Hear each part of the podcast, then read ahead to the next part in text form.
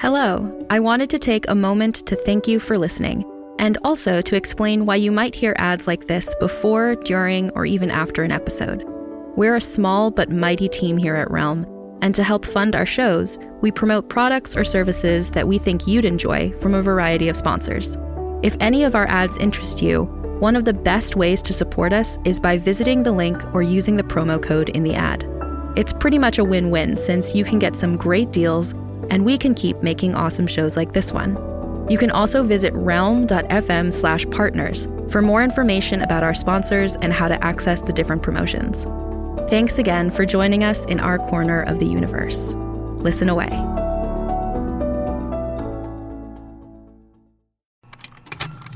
Contained herein are the heresies of Radolf Buntwein, erstwhile monk-turned-traveling medical investigator. Join me as I uncover the blasphemous truth of a plague-ridden world, that ours is not a loving God, and we are not its favored children.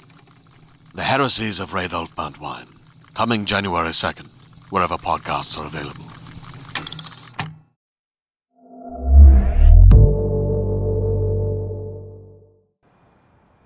Hi, this is Elise Edgerton. I whisper into the intercom for the third time. The elderly woman on the other end keeps telling me she didn't order Chinese.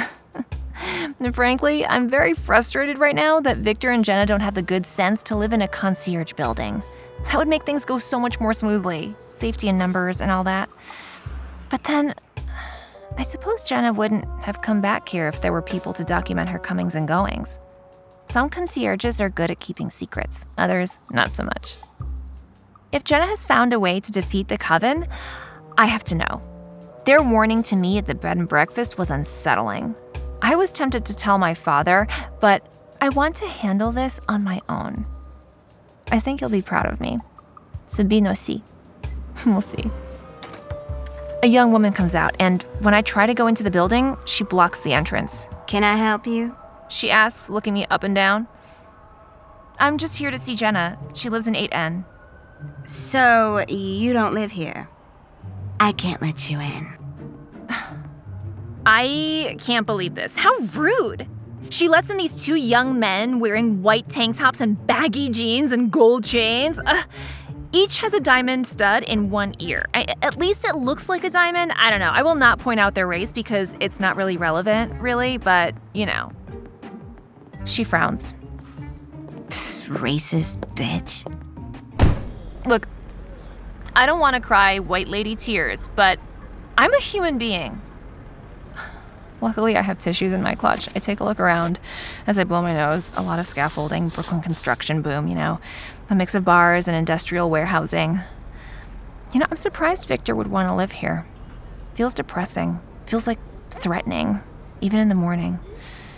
And now that I'm thinking about it, why would Jenna take all that money from Great Uncle Felix's ghost? Oh God, that sounds ridiculous. Only to come home.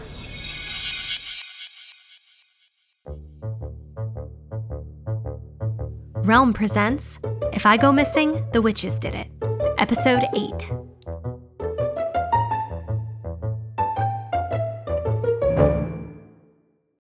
I call an Uber. 5 minutes? Where's it coming from? Siberia? My blood sugar must be low. I'm feeling very complainy.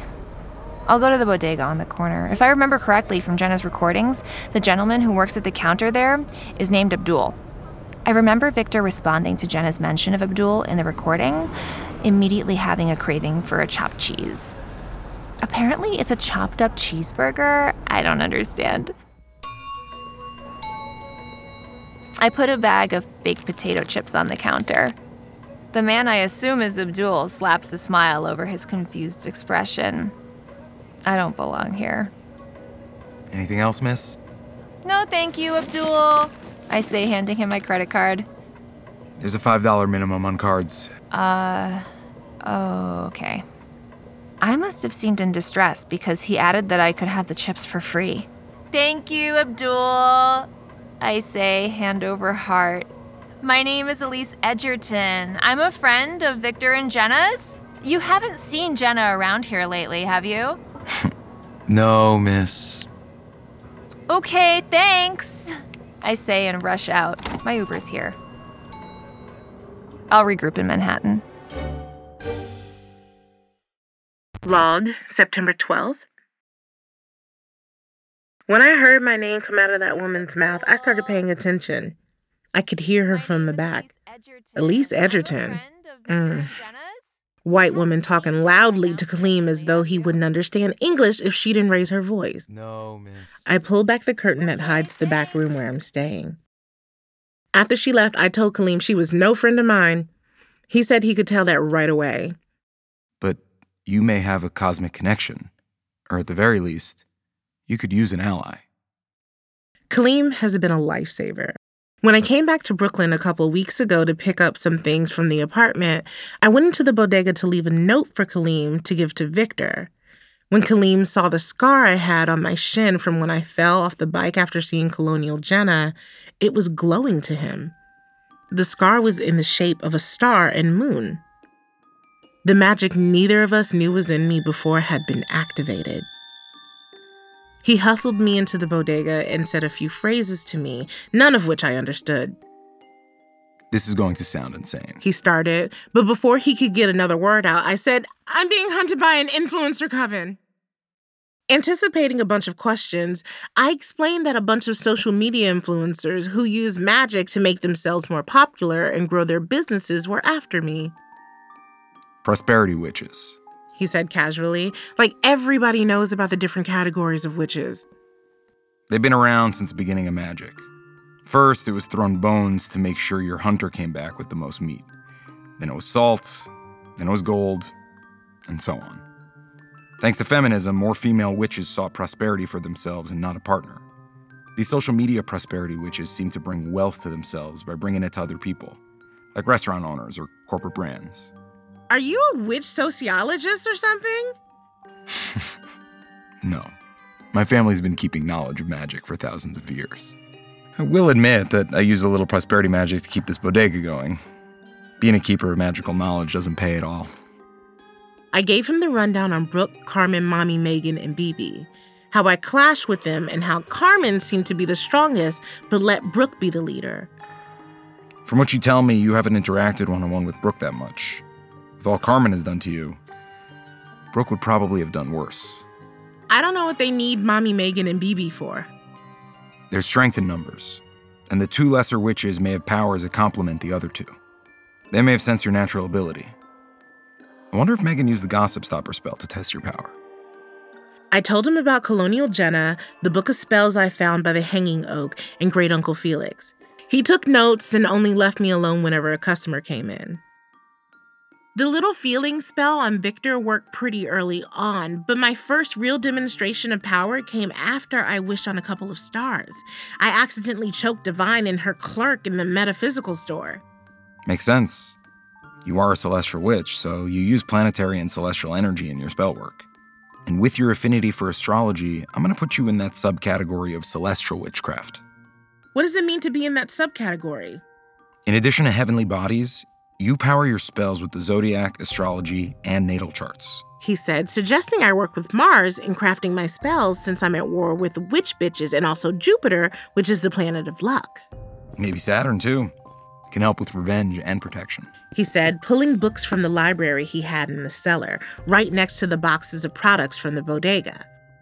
You're lucky you're a natural witch. Otherwise, the coven would have done you in easily.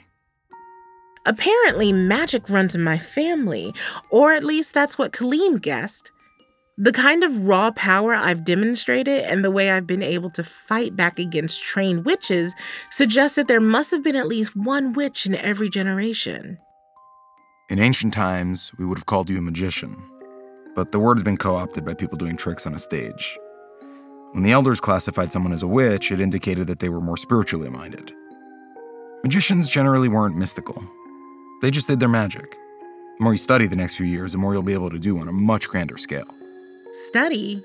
I'm a grown-ass woman. You can't send me off to Hogwarts. Independent study. With my help. Witches with your potential don't come along every day. You can help balance the scales between good and evil. Surely you can feel the world is tilted. Of course, the choice is all yours.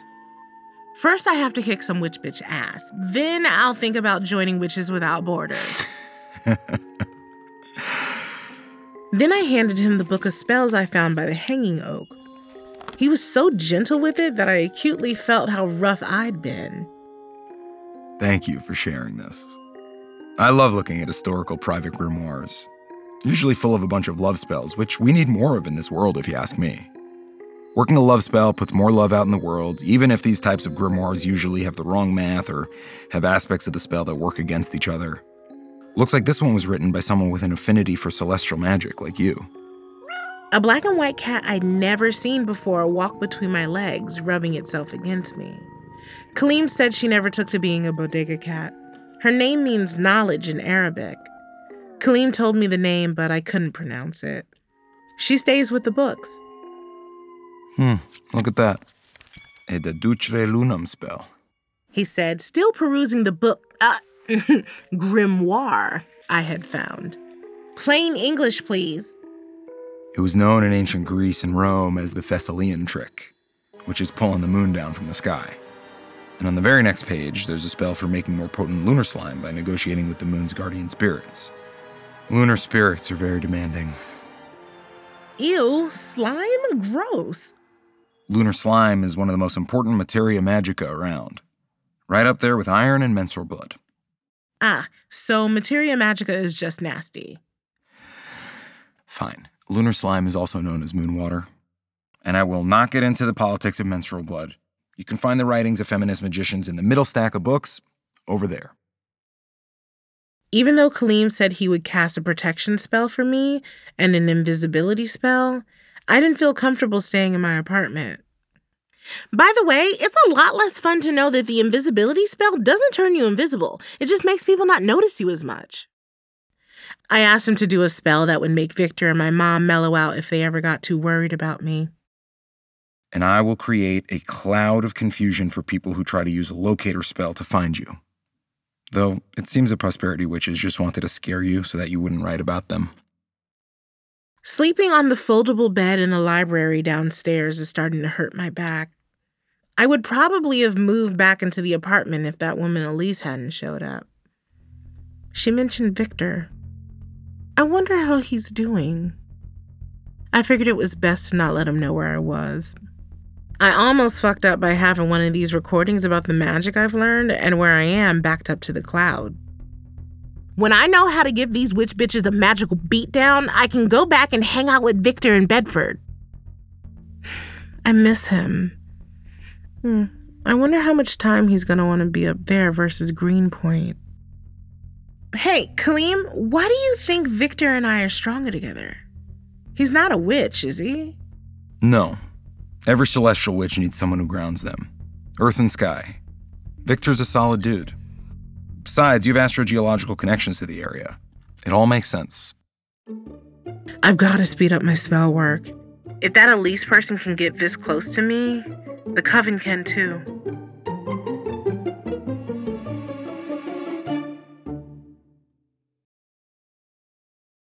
I don't know why I didn't think of leaving Jenna a message in the notes section of her cloud.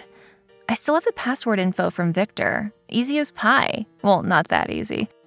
I did have to write several drafts so that I could get the message just right. Messaging is everything, you know? I don't want Jenna to happen upon some poorly arranged thoughts. She is a writer. In the end, I am satisfied with the simplicity of this message. Hi, Jenna. My name is Elise Edgerton. I'm a friend of Victor's. We went to undergrad together. I'm sure he mentioned me in passing. I've been working with him to try and find you. Well, I just wanted you to know that you can consider me a safe space and a sister in arms. I know about the C word, the influencer C word, to be clear. You can call or text me anytime at the number below. In solidarity, EE. I hope she responds soon.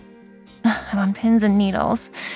I wonder if I shouldn't have included some emojis. I was afraid it would make me seem inconsequential or... I don't know, but maybe it would have made me seem more approachable, you know? I can't add to it now. What if she's in the middle of reading the note and she sees me putting a smiley face in there? So I may as well just stop thinking about it. Oh, I should have wished her well. Like, reading this now in solidarity sounds just, like, performative. I want her to know I'm a real ally, okay? Like, I should have just simply signed it Elise. She doesn't know I sign my notes EE with family and friends. She might think I'm trying too hard to be cool. Ugh, I could have spent so much more time on this. Okay, well, what's done is done. I need to finish my notes on Jenna's recordings. Okay, mid-August, right before she left.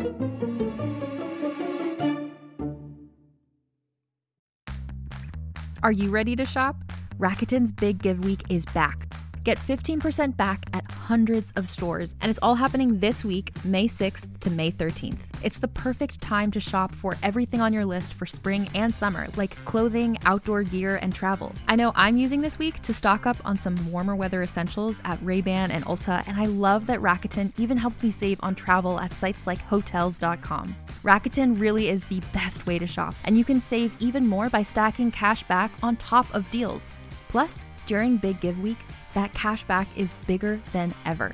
With Rakuten, membership is free, and when you sign up and shop today, you get an extra 10% cashback boost. That's an extra 10% cashback on top of the 15% cashback. You won't see higher cashback rates than these. Go to Rakuten.com or download the Rakuten app. Rakuten. Shoppers get it.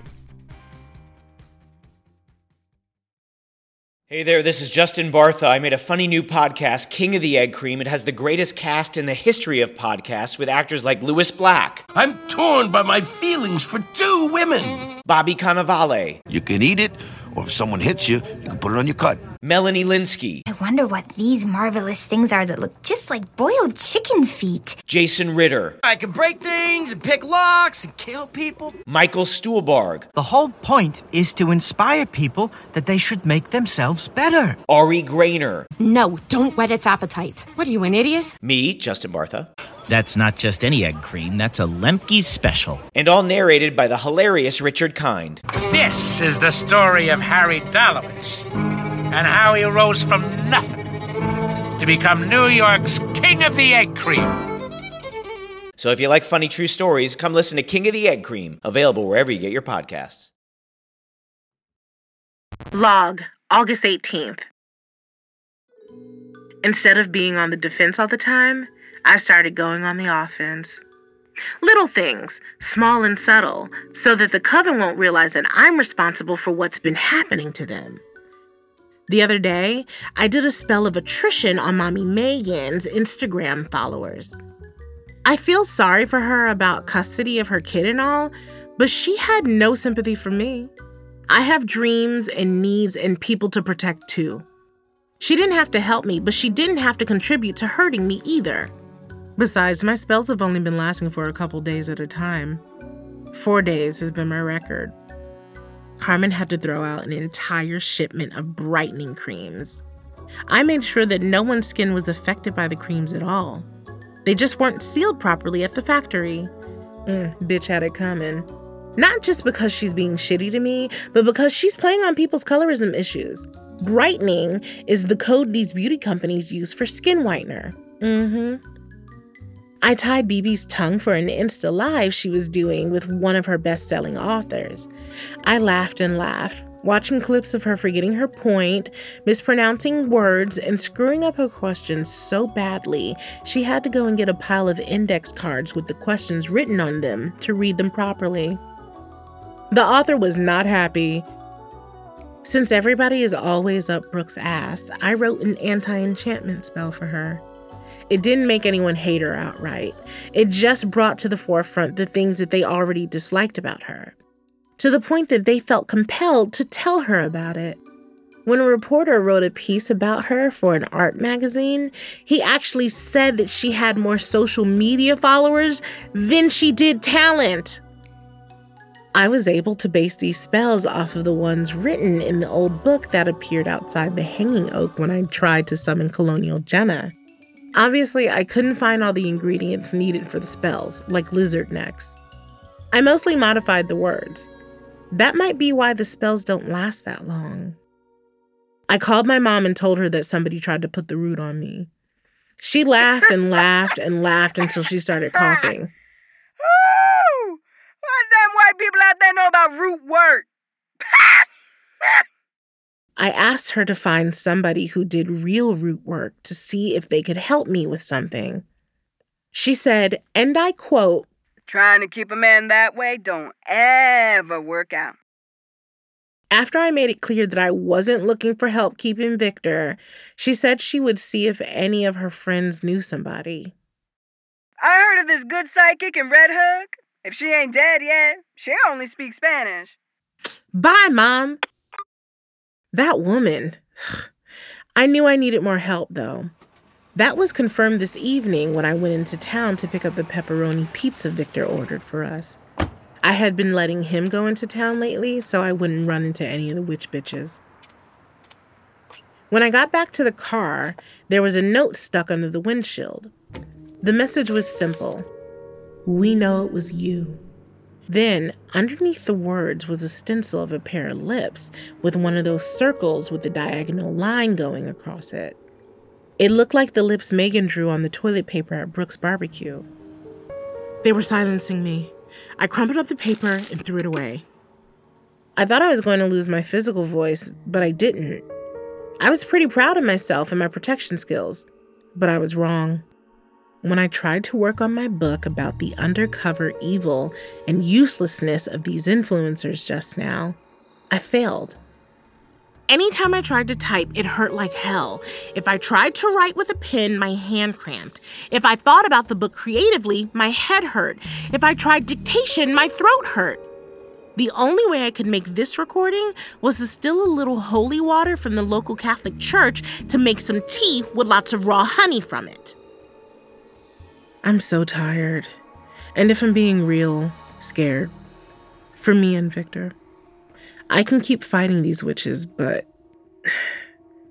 it's getting to the point where I'm questioning if this book is even worth it.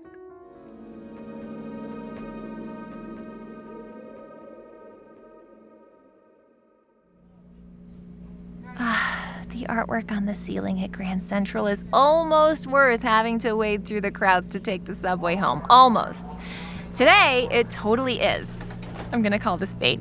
I'm a few rows behind a girl I'm pretty sure is Jenna. A woman, not a girl. The train was going to Bedford and I just hopped on because I saw Jenna. I mean, I'm pretty sure. I'm a little afraid to go up to her because she never replied to my note.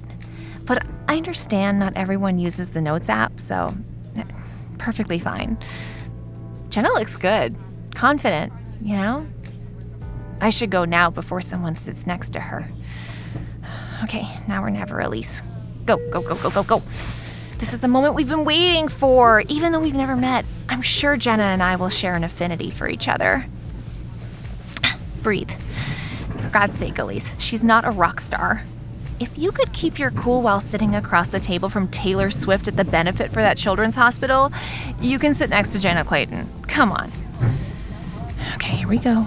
We're walking. We're walking. Legs are working. We are sitting down. The eagle has landed. Yow! The eagle is gonna throw up. No, no, get it together! Ugh. Hi, Jenna, I say quietly. She looks me up and down, one eyebrow arched. I clear my throat and try again. Hi, Jenna. It's me, Elise. Ugh.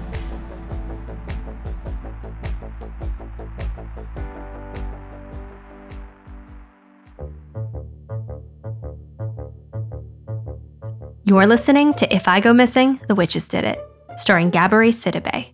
Created and produced by Realm, your portal to another world. Listen away.